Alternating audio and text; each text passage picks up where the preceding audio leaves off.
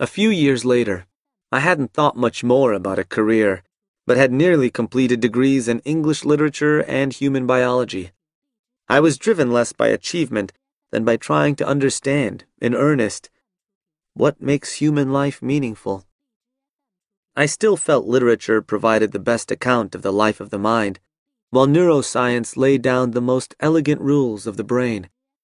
Meaning, while a slippery concept, seemed inextricable from human relationships and moral values. T.S. Eliot's The Wasteland resonated profoundly, relating meaninglessness and isolation and the desperate quest for human connection. I found Eliot's metaphors leaking into my own language. Other authors resonated as well. Nabokov, for his awareness of how our suffering can make us callous to the obvious suffering of another.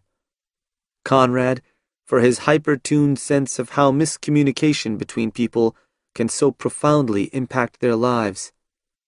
Literature not only illuminated another's experience, it provided, I believed, the richest material for moral reflection. My brief forays into the formal ethics of analytic philosophy felt dry as a bone, missing the messiness and weight of real human life.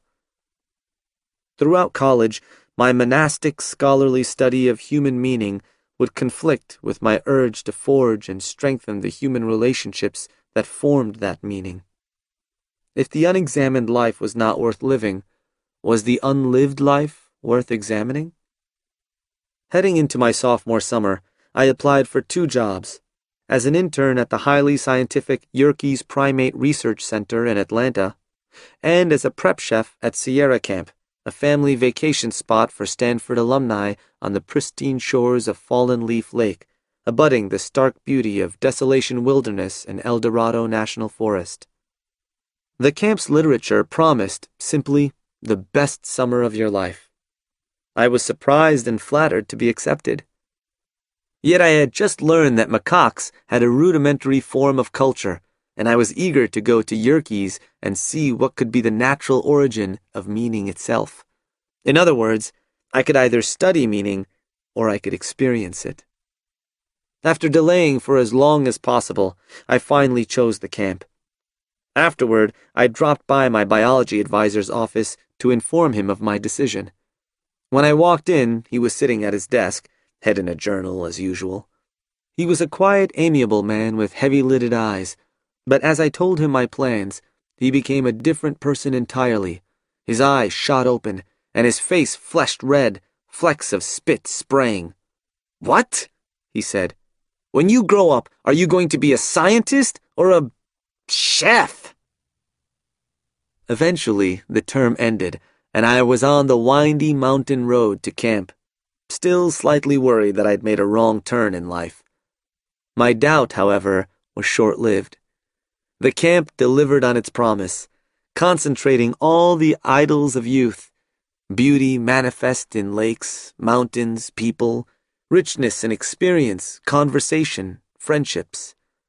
Nights during a full moon, the light flooded the wilderness, so it was possible to hike without a headlamp.